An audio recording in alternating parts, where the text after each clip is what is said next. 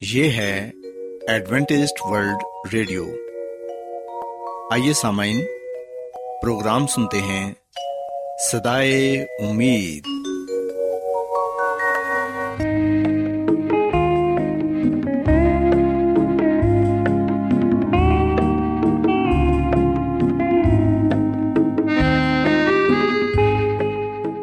سامعین، پروگرام سدائے امید کے ساتھ میں آپ کی میزبان فرا سلیم اور صادق عبداللہ خان آپ کی خدمت میں حاضر ہیں۔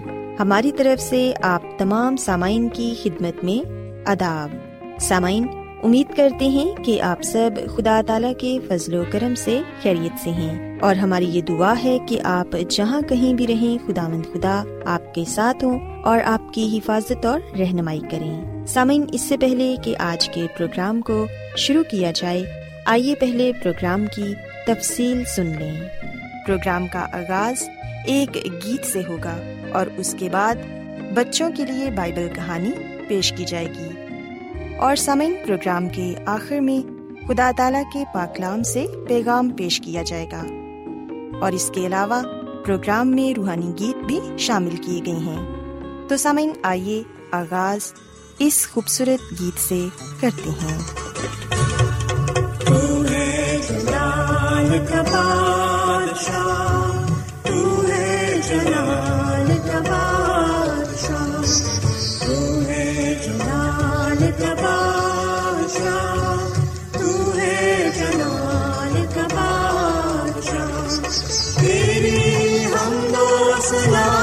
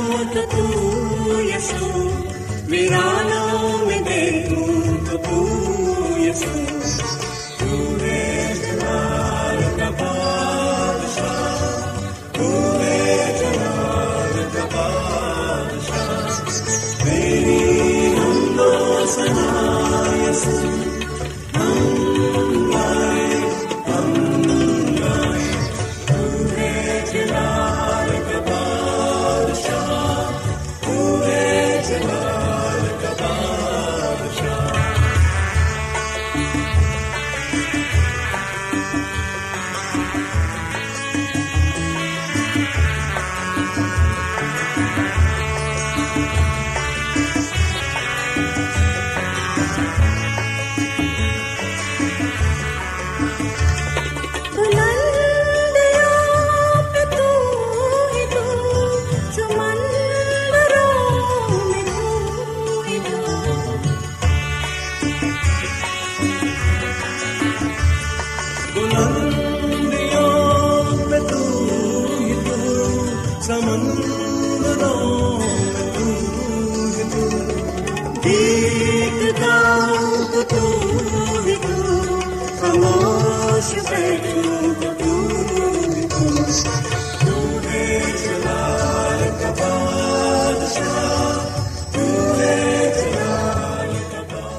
پیارے بچوں، خداوند کی تعریف میں ابھی جو خوبصورت گیت آپ نے سنا، یقیناً یہ گیت آپ کو پسند آیا ہوگا۔ اب وقت ہے کہ بائبل کہانی آپ کی خدمت میں پیش کی جائے۔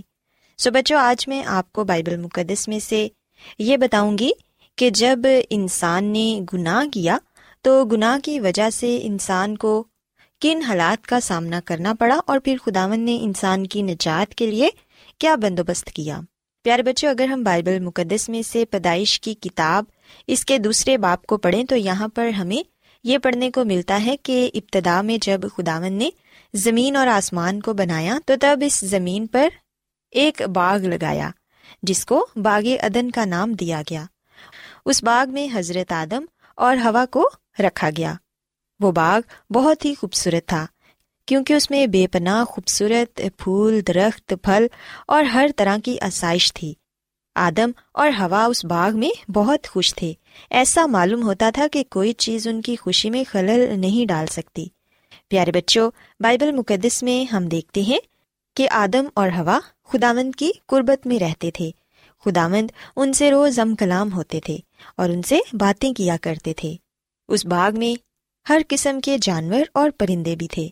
سب ایک جگہ اکٹھے ہی رہا کرتے تھے۔ کوئی بھی کسی کو نقصان نہیں پہنچاتا تھا۔ لیکن پیارے بچوں، ہم دیکھتے ہیں کہ شیطان ان تمام چیزوں سے نفرت کرتا تھا اور وہ اس خوشی سے خوش نہیں تھا۔ سانپ سارے جانوروں میں سب سے چلاک جانور تھا۔ اور ایک دن شیطان سانپ کے روپ میں آ کر ہوا سے آہستہ آہستہ کہنے لگا کہ کیا خداون نے تمہیں یہ کہا ہے کہ تم ان خوبصورت درختوں میں سے کسی کا پھل نہ کھانا؟ لیکن ہوا نے جواب دیا کہ ہرگز نہیں۔ ہم جو پھل چاہیں کھا سکتے ہیں اور کھاتے بھی ہیں، لیکن ایک درخت ہے جو کہ اس باغ کے بیچ میں ہے۔ خداون نے اس درخت کے پھل کو کھانے سے منع کیا ہے۔ کیونکہ اگر ہم اس میں سے کھائیں گے تو مر جائیں گے۔ لیکن پیارے بچوں، ہم دیکھتے ہیں کہ سانپ نے بڑی ہی مکاری کے ساتھ ہوا کو اپنی باتوں میں الجھا لیا اور یہ کہا کہ تم اس درخت کا پھل کھانے سے ہرگز نہیں مرو گے، بلکہ تمہاری آنکھیں کھل جائیں گی اور تم خداون کی مانند بن جاؤ گے۔ سو ہم دیکھتے ہیں کہ ہوا آزمائش میں گر گئی اور اس نے اس درخت کے پھل کو توڑ کر کھا لیا اور پھر اسے اپنے شوہر کو یعنی کہ حضرت آدم کو بھی دیا۔ سو ان دونوں نے خداون کی نافرمانی کی۔ خداون نے ان دونوں کو وہ پھل کھانے سے منع کیا تھا۔ لیکن ہم دیکھتے ہیں کہ حضرت آدم اور ہوا نے، دونوں نے وہ پھل کھایا اور دونوں خداون کی قربت سے محروم ہو گئے۔ ان دونوں کو اپنی غلطی کا احساس تھا کہ انہوں نے خداون کی نافرمانی کی ہے۔ اب وہ اس لائق نہ رہے کہ ادن جیسے خوبصورت باغ میں خدا سے ہم کلام ہوں۔ انہیں باغ ادن کو چھوڑنا پڑا، مگر خداون کو اب بھی اپنے ان دونوں نافرمان بچوں سے بڑی محبت تھی۔ خداون کو ان سے اتنی محبت تھی کہ خداون نے ان سے وعدہ کیا کہ ایک دن انسان اور خدا کے درمیان پھر سے ملاپ ہو جائے گا۔ اور خداون نے ان سے کہا کہ ایک نجات دہندہ آئے گا اور وہ تم لوگوں کو گناہ کی غلامی سے آزاد کرے گا۔ پیارے بچوں، ہم دیکھتے ہیں کہ خداوند خدا نے نجات دہندہ کی آمد کے متعلق وعدہ کیا، جس سے انہیں تسلی ہوئی۔ انہیں یقین تھا کہ خداوند اپنا وعدہ ضرور پورا کریں گے اور ایک دن وہ خدا اور انسان میں دوبارہ ملاپ کرا دیں گے۔ سو بچوں، اس بائبل کہانی سے ہم یہ بات سیکھتے ہیں کہ کس طرح آدم اور ہوا نے خداون کی نافرمانی کی، جس کی وجہ سے انہیں باغیدن سے نکال دیا گیا۔ لیکن خداون خدا نے ان سے وعدہ بھی کیا کہ ایک دن ایک نجات دہندہ آئے گا اور وہ تم کو گناہ کی غلامی سے آزاد کرے گا۔ سو بچوں، ہم دیکھتے ہیں کہ آج ہم سب اس دنیا میں جتنے بھی لوگ ہیں گنہ گار ہیں۔ ہم سب کو نجات دہندہ کی ضرورت ہے۔ اگر ہم یسو مسیح کو قبول کریں گے، ان پر ایمان لائیں گے اور انہیں اپنا نجات دہندہ تسلیم کریں گے، تو پھر یقیناً ہم بھی گناہ کی غلامی سے آزاد ہو جائیں گے اور خدا مند یسو مسیح کے ساتھ آسمان کی بادشاہت میں جا سکیں گے۔ سو بچوں، میں امید کرتی ہوں کہ آپ کو آج کی بائبل کہانی پسند آئی ہوگی۔ آئیے اب خدا مند کی تعریف میں ایک اور خوبصورت گیت سنتے ہیں۔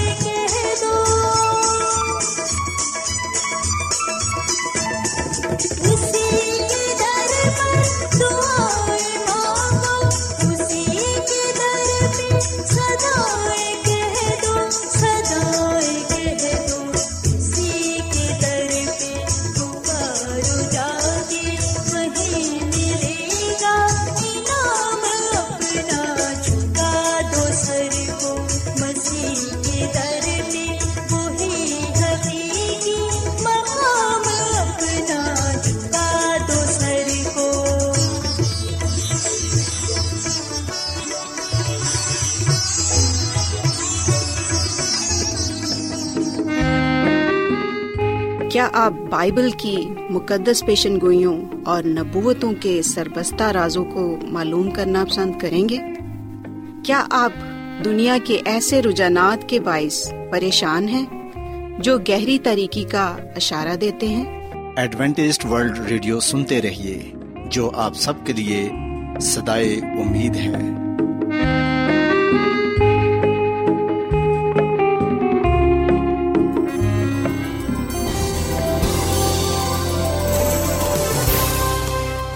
آج بہت لوگ گہرے روحانی علم کی تلاش میں ہیں۔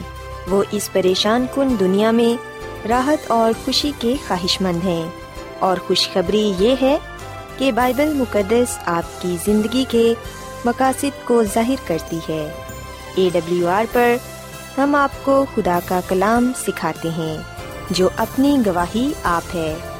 خط لکھنے کے لیے آپ ہمارا پتہ نوٹ کر لیں۔ انچارج پروگرام سدائی امید، پوسٹ باکس نمبر بتیس، لاہور، پاکستان۔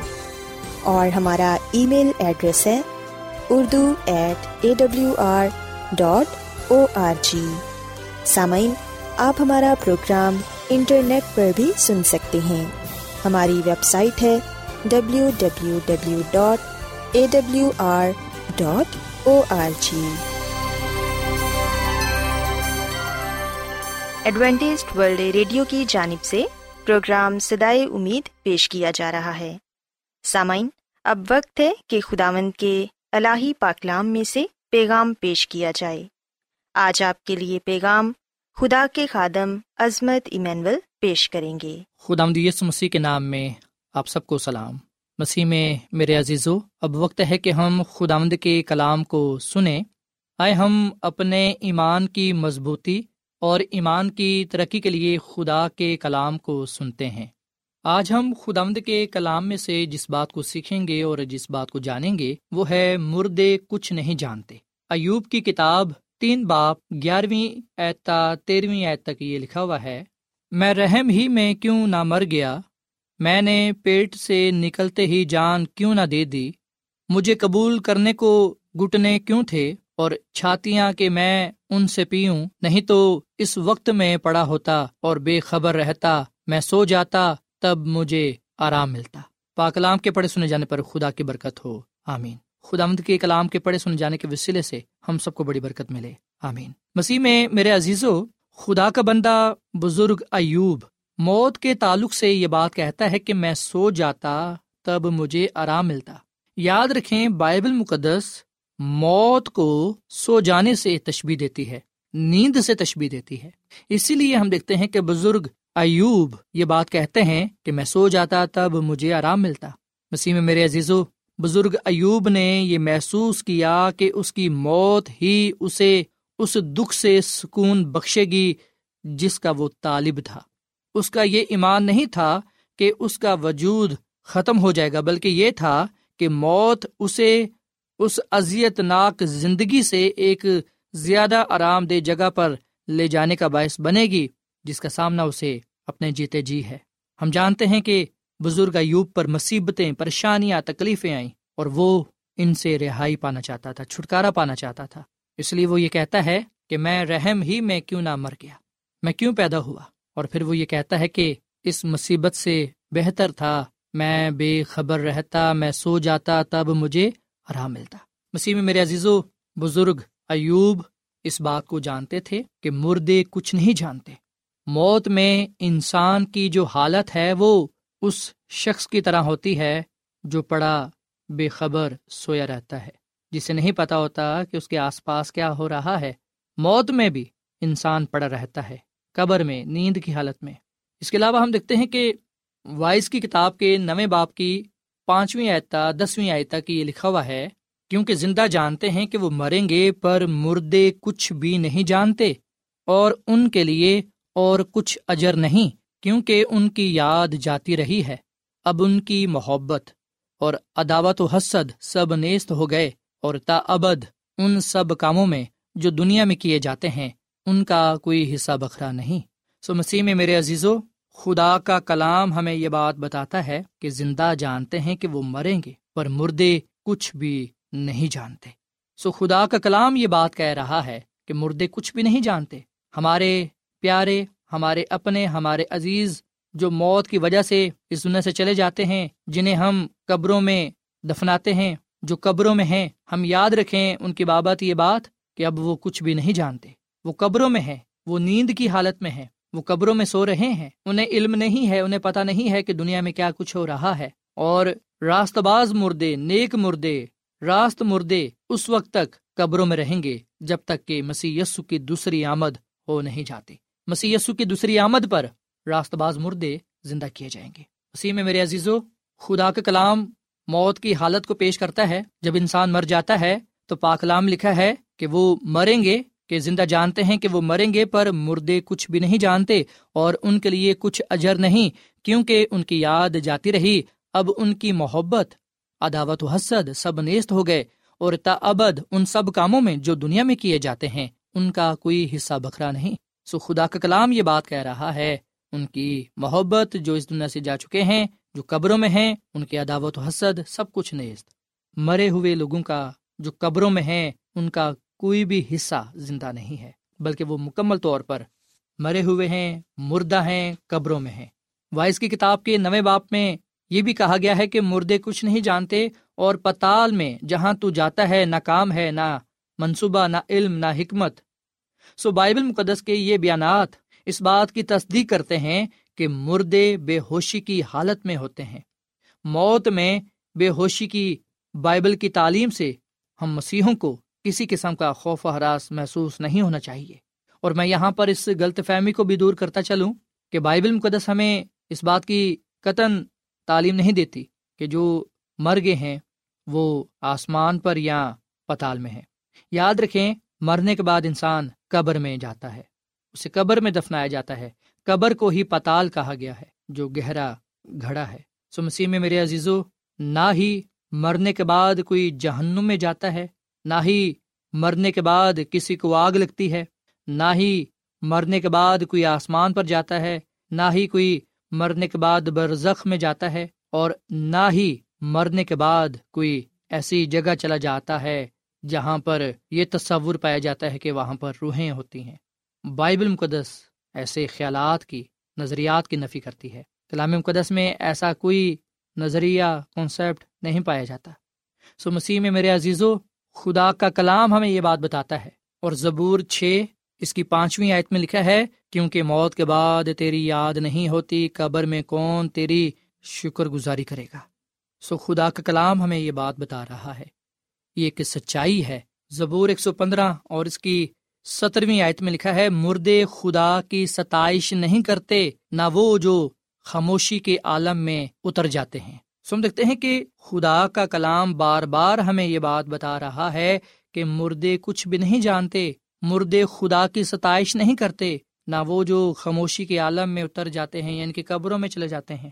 سو بائبل مقدس کے اس حوالے سے صاف یہ ظاہر ہوتا ہے کہ مرنے کے بعد نہ تو کوئی آسمان پر جاتا ہے، نہ ہی کوئی پتال میں۔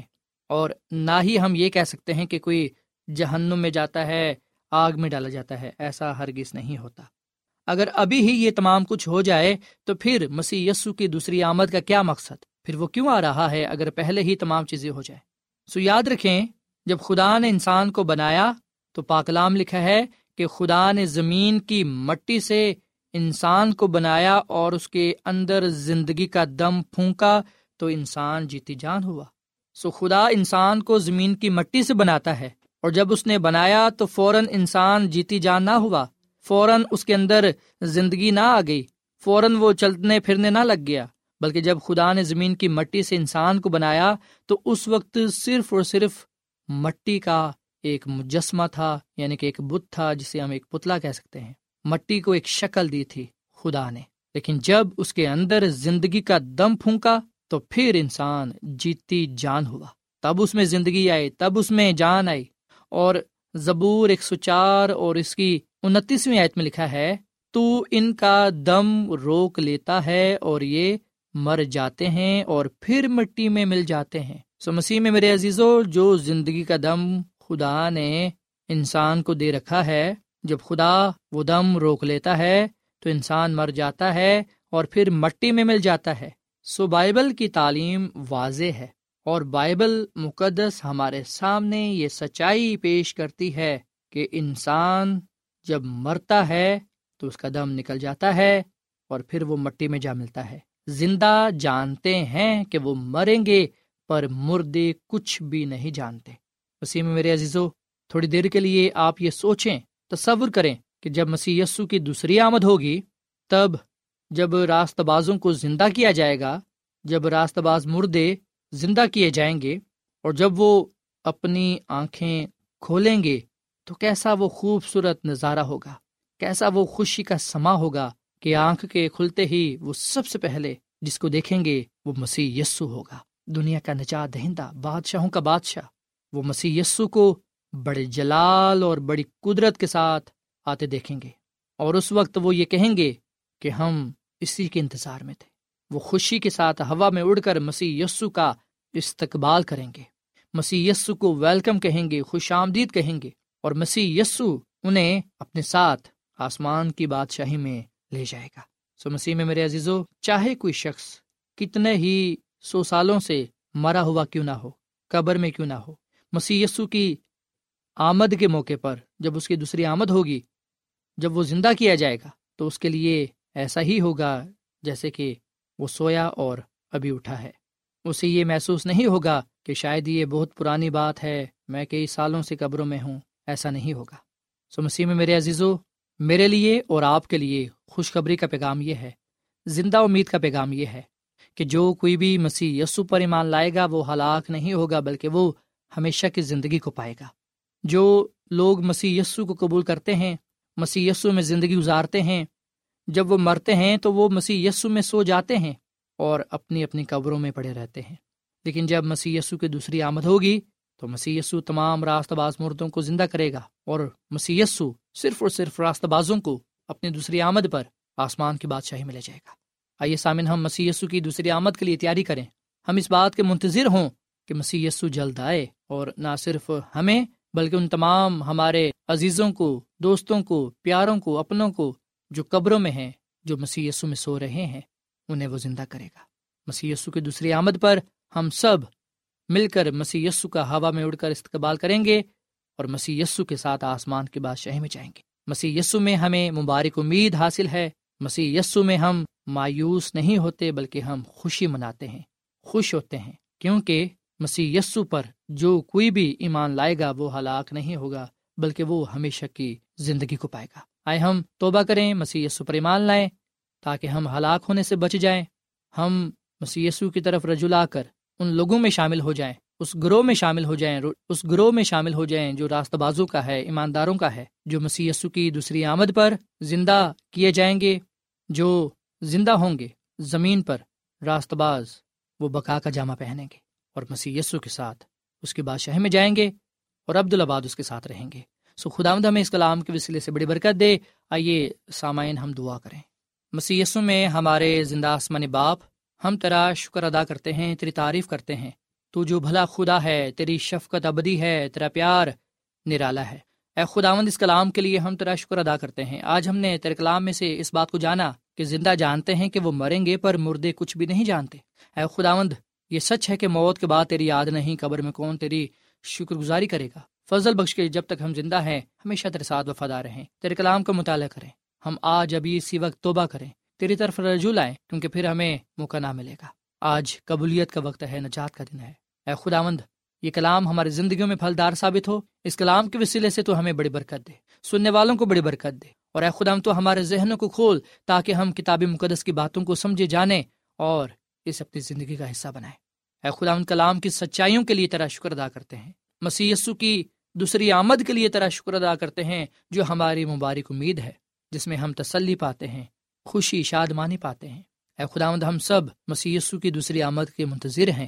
ہمیں اس بات کے لیے تیاری عطا فرما کہ جب ہمارا نجات دہندہ مسی آئے تو ہم اس کے حضور مقبول ٹھہریں اور اس بادشاہی میں جائیں جو اے خدا تم نے اپنے لوگوں کے لیے تیار کی ہے۔ آج کا کلام ہم سب کی زندگیوں کے لیے باعث برکت ہو۔ اس کلام کے وسیلے سے تو ہمیں بڑی برکت دے کیونکہ یہ دعا مانگ لیتے ہیں اپنے خدا مند مسی کے نام میں۔ آمین۔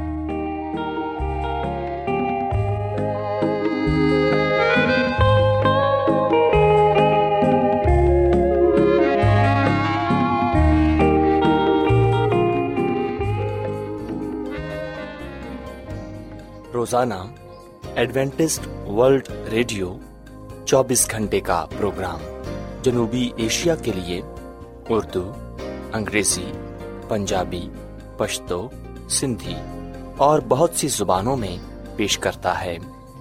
صحت، متوازن خوراک، تعلیم، خاندانی زندگی اور بائبل مقدس کو سمجھنے کے لیے ایڈوینٹسٹ ورلڈ ریڈیو ضرور سنیے۔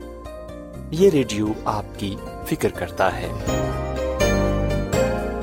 ایڈوینٹسٹ ورلڈ ریڈیو کی جانب سے پروگرام سدائے امید نشر کیا جا رہا تھا۔ امید کرتے ہیں کہ آج کا پروگرام آپ کو پسند آیا ہوگا۔